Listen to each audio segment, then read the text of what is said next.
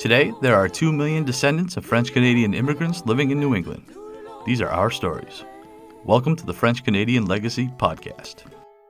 Venez tous jeunes filles et garçons, je vais vous raconter l'histoire de notre immigration ici au USA, de grands aventuriers de pays étrangers. This is the French Canadian Legacy Podcast. I am Jesse Martineau. On the podcast, we have spoken quite a bit about the amazing things being done by the Franco American programs at the University of Maine. Whether it be the various events that they host that we were very fortunate to be part of, uh, Le Forum, Resonance, Rassemblement, there's a whole bunch of stuff they're doing. And we are very lucky to have a guest who is a major reason for some of these programs. Lisa Desjardins Michaud is the coordinator for community engagement for Franco American programs at the University of Maine. And I very much look forward to talking about this amazing organization. Lisa, welcome to the French Canadian Legacy Podcast. Hi, Jesse. Thank you for having me. Now, how did I do on the pronunciation? Am I anywhere close? You are. Okay. You are. Desjardins. Desjardins. And how about Yeah. the Michaud? Michaud. Michaud. All right. Okay. So I got one out of two. Not bad. All right. Very cool. so, says, where are you from? I'm originally from northern Maine, uh, a small town right on the border of uh, New Brunswick in the United States. Uh, it's called Van Buren. Uh, I was born and raised there. I lived there up until uh, in my 30s. Uh, I'm going to date myself here. you good? Uh, yeah yeah lived up there up until in my, my 30s and um, being on the border of the united states and canada um, the french language was prominent sure. uh, we, everyone spoke french we were all french or a good Gotcha. portion anyway now, um, like even like going to the grocery store, going to the banks, everything in French. bilingual I, I went i want to say bilingual uh, but it was mostly french peppered with some english That's awesome. Is it still that way today? It is. It is. Now it's English with peppered with words of French here and there. So it, it has switched through the years, but less and less French. Gotcha. But if we went up there, we'd still be able to hang in French with a, with a number of organizations. Oh, that's very Oh, fun.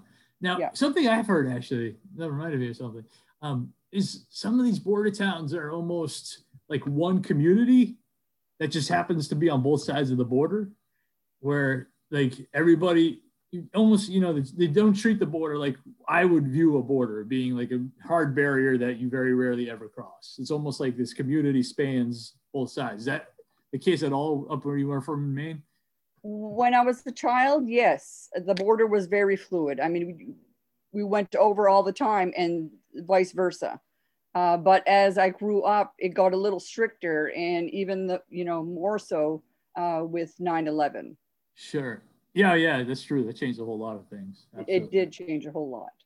All right. Now, were there a bunch of like organiz- Franco organizations in the community where you growing up? everyone was French, so all the organizations were French. Gotcha. Yeah. So, like, so we talk we have like the Saint Jean Baptists in some towns or other, I guess, social clubs. Yeah, Stuff like and yeah, uh, the church sure. was a the center point. The church was a center point for sure, and whatever stemmed from there, like the Daughters of Isabella and all the organizations within. So that was all French. big fan, Daughters of Isabella. That's where I get my pork pie from every year here in Manchester. My grandmother, my mom's mom was a member of the Daughters of Isabella. And every year, come holidays time, she and the rest of the daughters, it'd be it'd be busy for for weeks to try to get these pies together. But no, that's awesome. Very, very cool.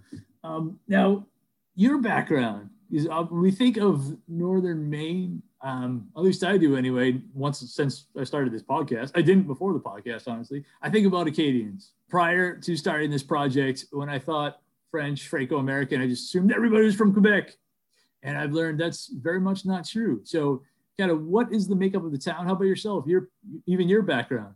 We associate ourselves with being Acadian, Okay. but when in fact we're both. We're both Quebec, Quebecois or Quebecois and Sure. Acadian. Most of us. Uh, to find a full-fledged Acadian is very, very, very rare. Gotcha. Uh, so, yeah. So my maternal uh, grandparents were um, And Berube. So Berube is Quebecois and Thibodeau is Acadian. And my paternal uh, grandparents were Soucy and Desjardins. So Soucy is Acadian and Desjardins is Quebecois.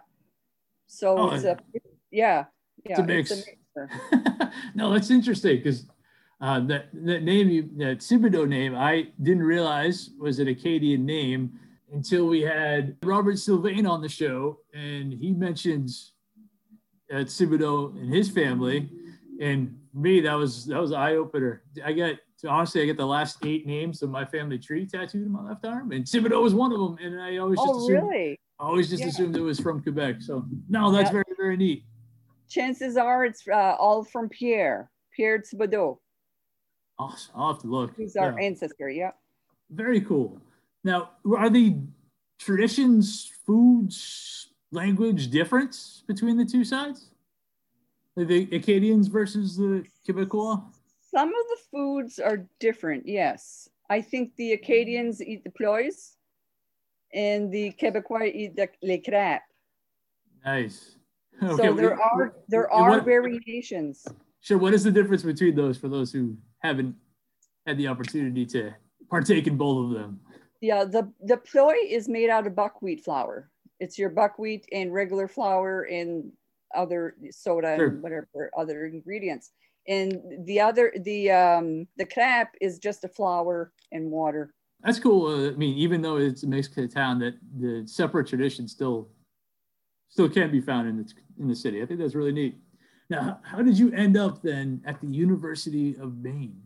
I graduated uh, from college with a business degree, and I was a little, little later in life. Uh, I had a daughter, Nice. um, so I was looking for work, and really there wasn't really anything up there. So I decided that I was going to move down to the area here uh, around Orono, and that was back in 1994. I started at the university in 1996 uh, applied for a position uh, in the pool there. So I was working temporary jobs uh, throughout Sure. the campus. And then eventually, uh, someone told me about the Franco American Center. Now, the term Franco American, I was not familiar with, other than the Canvas Okay. SpaghettiOs, right? Yeah, no, that's awesome. Yeah, I did not associate myself uh, with the word Franco-American. What did you? How did? What, what would you have described yourself when you were growing up then? Acadian. Acadian. Acadian. No, that's you're fun. from Valley, you're going to describe yourself and relate to the term Acadian, Gotcha. even if you are both. really, you- that's that's Yeah, cool. you- Yeah. So I had to do a little research about Franco American Sure. Franco American Center. So I applied and I got the position, and uh, here I am, 25 years later. That's awesome. Yeah, I was my family. My dad says the same thing. Like uh, Franco American was like a pasta. That's what he. That's how he knew Franco American. Yeah. His family. They always inter- called. They always knew they were French Canadian. That's how they. Right. That's the term that we use, French Canadian. Franco American was not a, a term that we used. but, but now you find yourself at a major university working in Franco American programs in a great place. So let's talk about some of these. And I want to start with La Forum. Is La Forum was something that's on the radar, I'm sure, of the vast majority of listeners to this program. If they haven't read it themselves, they're at least familiar. But for those who might not be, maybe you can tell us what is La Forum, where did it start? La Forme is it's a French bilingual socio-cultural periodical published by the center, which I head. Um, I seek out voices so that they may be heard uh, via newsprint. The paper itself started out uh, back in 1972 by a group of students that were at the university.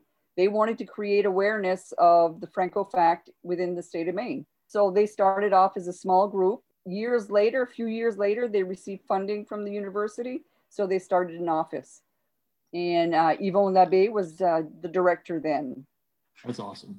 Yeah. So the paper started off as La Fanale, and Okay. then it transitioned to La Frog Forum, and then it transitioned to La Forum.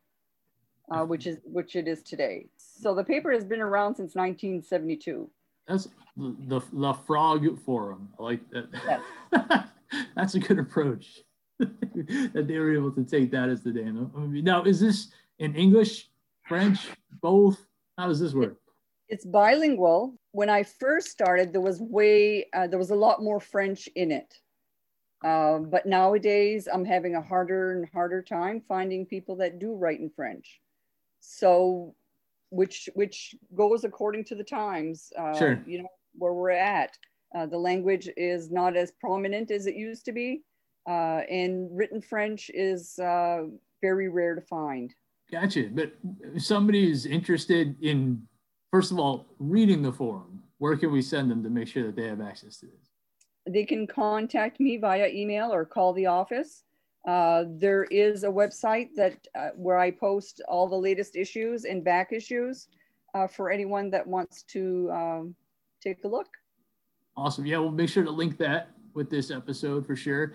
Where do you find the people to contribute to this? You, are you on the phones making calls? I am constantly. Awesome. Uh, I have to put word out all the time, you know, because I put out four issues as a quarterly, and it's yeah. 52 pages.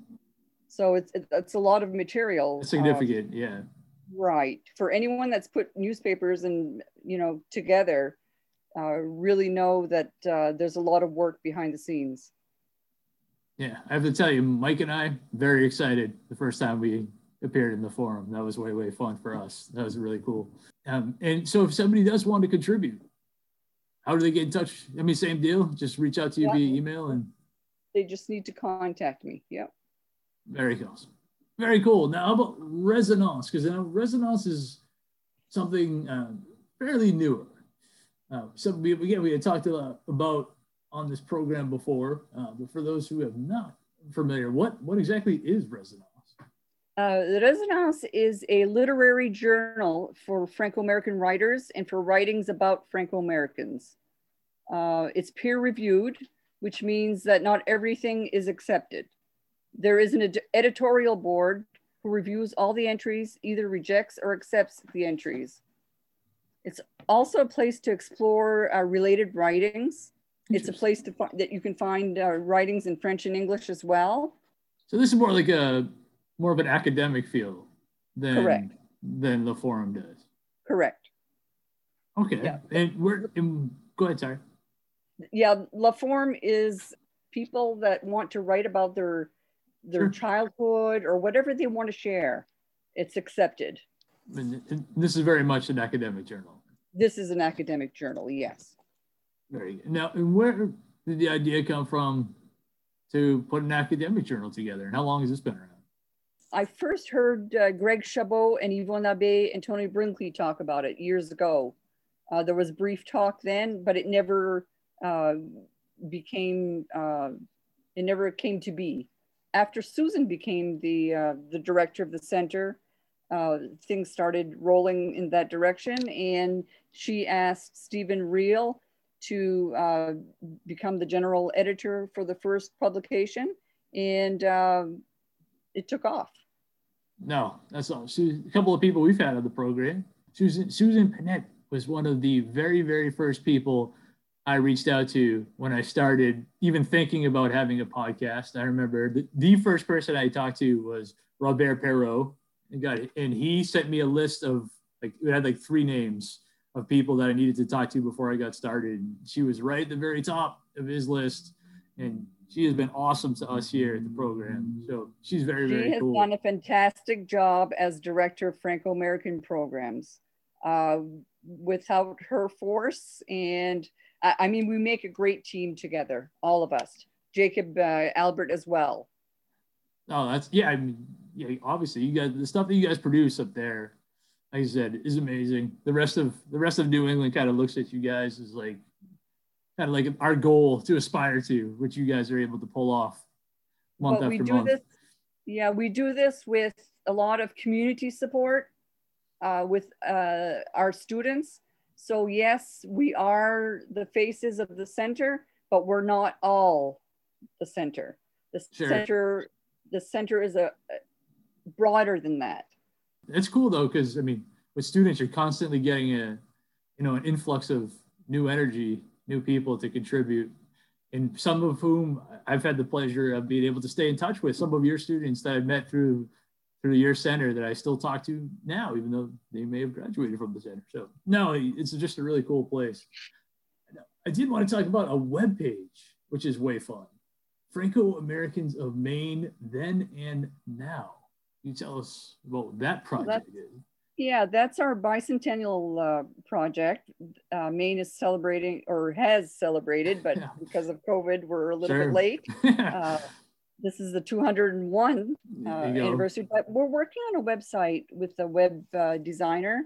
Uh, it's called Franco Americans of Maine, Then and Now. Susan, our director, again, applied for a grant through the Maine Bicentennial Commission, which was awarded.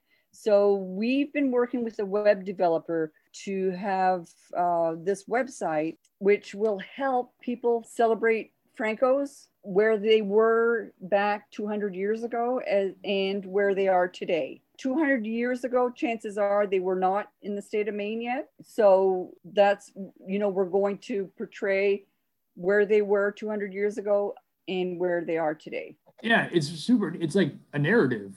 It tells it tells it tells a story. Yes. Yeah. Is- there are traditions that we talk about. There are uh, right now we're working on one uh, regarding the logging industry. Uh, the woods uh, had played a huge role and still does. No, it's a really really neat project. I like it. Now, now, whose idea was it to be like, you know what, we need to put together this really cool, really awesome looking website? Well, people were asking, right? They were asking yeah. us, are you doing anything? Are you going to be participating? Sure. So Jacob, Jacob Albert, uh, co-worker, uh, he thought of the idea of having some, something to depict the people where they were 200 years ago and sure. they are now, a map of some sort, yeah, right? Right. So, and then Susan was on board with that, and I became interested in that as well. So we worked together, and then Susan applied for the uh, grant that I was telling you about. Sure. And we received it, and we had funds, so we hired a web web uh, developer. It, if you take a look at this page, or they will link it. It's very clearly a professionally done page. It is it is outstanding. Yeah, it, they've done an excellent job. Yes. No, it's very, very cool. Now, one more thing I do want to talk about the Franco American Oral History Archives. Maybe you can tell us what, what are these archives? The Oral History Archives. I happened to be uh, at a meeting in Northern Maine uh, where I heard a Dr. Mark Chassie talk about numerous uh, oral histories, interviews that he had uh, on VHS tape. he had over 200 of them. And this is about the time when everyone was saying, you know, we need to digitize the materials. Sure. So I mentioned to him, you know, I think that you should have your collection digitized because all he had was that VHS tape. Um, I said it's deteriorating every day, so we need to do right. something. Absolutely. about it. So I managed to, I was able to talk him into it. Uh, he gave, he was reluctant at first, but he gave me a few tapes and he's there, here, digitize these. So I came back to uh, the university, uh, digitized those for him, presented him with a DVD with the pictures of the people that were on the interview on as a label. That's awesome. That's very cool. Yeah. So he was very pleased with that. Then I had the idea of, well, if you take these voices and you digitize them ensure you have them on a CD, but what next? You know, that you take that and you put it on a shelf. So sure. once again, once again, those voices are silenced. So in order to make them available and let people have access and to hear them, I thought, let's put them up on a website. So that's exactly what we did. We put we got permissions and then we put them up. That is uh, very so cool. This is where this oral history site comes from. Now, and how many total? well, he yeah, we have I have in my files well over 200, Not all of them are up there, but there's a, over 100 at least. We were able to get smaller collections from different areas, like Lewiston gave us some. Uh, we have some from Louisiana. We got some from there. Um, the website itself needs, still needs work because we want to make them so that they're searchable and people can Sure. find stuff without having to sit there and listen to a two hour interview. Yeah, no, that makes sense. And, and are most of them in French? Uh, most of them are in French, yes. French, uh, peppered, again, these are from the valley, so they're French English. I, I call it flip flopping, you know, going from one language to it to the other. Sure. They do it all the time, back and forth. In the same sentence, they do it as well. It was definitely around people who do that during the holidays when I was growing up.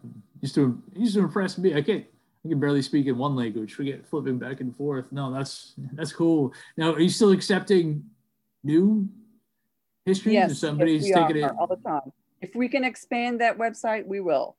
Gotcha. So if I were to like interview my folks, I could Yeah. send you a recording. Correct. Oh, that's awesome. Yeah. I mean, that's a Yeah. terrific resource for people going forward, especially with like you said, once it's searchable, that's going to make life so much easier for researchers. Yes, definitely. No, very awesome. Now, what about the, I mean, I guess related to that, especially the research portion, uh, the Franco-American Portal Project. We spoke briefly about this on the show. Uh, maybe just tell us what that Portal Project is, because talk about making life easier for researchers. Franco American Portal Project is a five university collaboration to build an online portal to Franco American archival collections.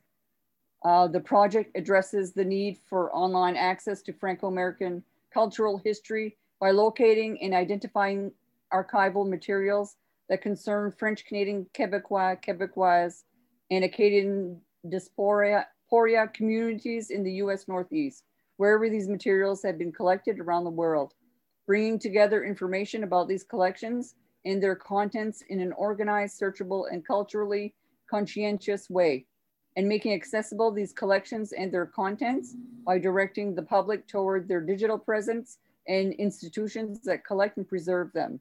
I read that because I have very little, um, I haven't worked with, with the Sure. project.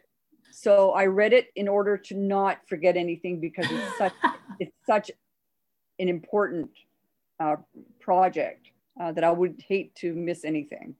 just the idea of there being one central hub where you can research and find sources from all over the, the world essentially that deal with franco-american acadian quebecois french canadian whatever topics and that again just from this one place and that that place can then direct you to where you can find the specific research you might be looking for i can't i mean i'd have to talk to some of my historian friends and ask patrick lacroix but that sounds like that makes life a million times easier from their perspective Exactly.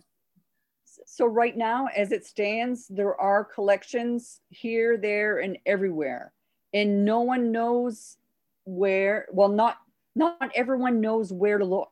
sure Uh, some of these are hidden, you know. So this is an excellent project to um, corral all that and to make it accessible. That's oh, yeah. So I'm gonna have to. I'm gonna use that when I try to get somebody to write the book I want written about the Sentinelle affair because I think that that needs to happen at some point. But yeah, I mean that kind of thing is perfect for something like that. One thing I did want to touch on because we have to touch on, and that is the Rassemblement. Rassemblement is that might be the highlight of our of this entire project so far for Mike and I. We went up, we had an absolute blast maybe you can explain to us what the Rassemblement is, why it exists, history of it, what you're hoping to do. Yeah, the Rassemblement is a, is a gathering of writers and artists uh, where they can share their work, just the camaraderie of uh, being able to share what you're working on, network. It's like a, it's a home for people. When we could meet together, Sure. Yeah. it was absolutely. really nice, right? Because you had the food, you had the energy. Uh, you saw one another, you talked, you know, spoke with one another afterwards, during, and people would present their works, what they're working on. With we had music, we had artists, just a good collaboration of, of Yeah. different people coming together to share. theater, theater, yeah, all, yes, all Yeah. kind- poetry, historians, yeah. all coming. And like you said, the the camaraderie piece was is is awesome. I can't. I mean, I that, that word seems inadequate to me because I, but even I would, I would tell people a lot. The breakfast at the hotel is even amazing because at least the time Mike and I went, everybody stayed. We all stayed at the same place at the same hotel. And for breakfast at the morning, literally just sitting at those tables, listening to people tell their stories and ask each other, even like, again, for me, it's really neat because you have people whose books you've read now asking each other questions and comparing their stories. And so to be able to connect with all of them in one place is just, is awesome. Awesome experience. Can't wait to go back. Yeah, you can you can really feel the energy, right? You feel the energy and you get energized uh, because everyone is excited to see one another first of all, and to share you know what they're working on. Oh yeah, I mean, people they'll they'll talk about. Give me guests we've had on the show talk about they wait. That's like the highlight of the year. They look forward to it all year when the date is announced for the Rassemblement because it is just a blast just to get together and again see all kinds of different presentations from really interesting people doing amazing things. Yeah, it's way way fun. And finally, we can't go without talking about some of the programs that you guys have is in addition to I don't know, you got you got your regular a standard journal, you got a or a magazine newspaper type thing, you got a literary journal, we got an amazing web page that tells like a narrative, we got oral history archives, we got a portal project, we got Rassemblement, and in case you're bored, on top of all that, you still have programs, We also- which we is also amazing. Yeah, we also have Zoom events. Yeah, different events. Uh, everything from genealogy to history to uh, around the kitchen table topics. Right. Um, uh, but all of those are listed on our website. If you go to the Franco American Programs website. Uh, on top of that, we have a huge uh, genealogical library, which was donated uh, to us by a woman in Indiana. Wow. Uh, it's called the Adrian Deranget Library. Now, this was one man's material. She and her son, uh, stepson, traveled from Indiana in a U-Haul Okay. Wow. with over, I want to say 140 or to 160 boxes of books. Oh wow. Uh, a huge collection. It fills a room. This is a collection that his mother had started. She had done uh, some genealogy research, and then he took it over and he added to it. Uh, so if anyone needs to do- Quebec genealogy, uh, all the books are there. They- it they don't have to leave the room. is it indexed? I mean, that must that sounds like a, a heck of a project. Just getting that organized. Yeah, we're still working on that, and because uh, we had a, a volunteer person working on the the library, and because of this COVID thing, Sure. it it has stopped all that, but we're in the process. Very awesome. Again, just one more thing coming out of the Franco American programs at the University of Maine. Truly an amazing, amazing place. Lisa, I really appreciate you taking the time to talk with me. The work you guys are doing is amazing. The fact that you guys are continuing to have those Zoom events to keep your name out there, to keep the momentum going, so people still hear about these stories, still know about the stuff going on. Um, this, the fact that you know you still have the forum that does come out. I mean, it, it's awesome. The, the work you guys are doing is so great. So thank you very much, Lisa. I appreciate your time. Thank you for having me. Now our fathers look at us and sigh with despair to think that everything they love we simply do not share. But the spirit never dies, our culture will survive. Each of us must choose how much to keep alive. Each of us must choose how much to keep alive. Special thanks to Josie Vachon for providing the music. You can find more about her at josievachon.com. This podcast was produced and edited by Mike Campbell. If you have any questions or comments, please email us at fclpodcast at gmail.com. You can also follow us on Facebook, Twitter, and Instagram at FCL Podcast for more information about the topics discussed.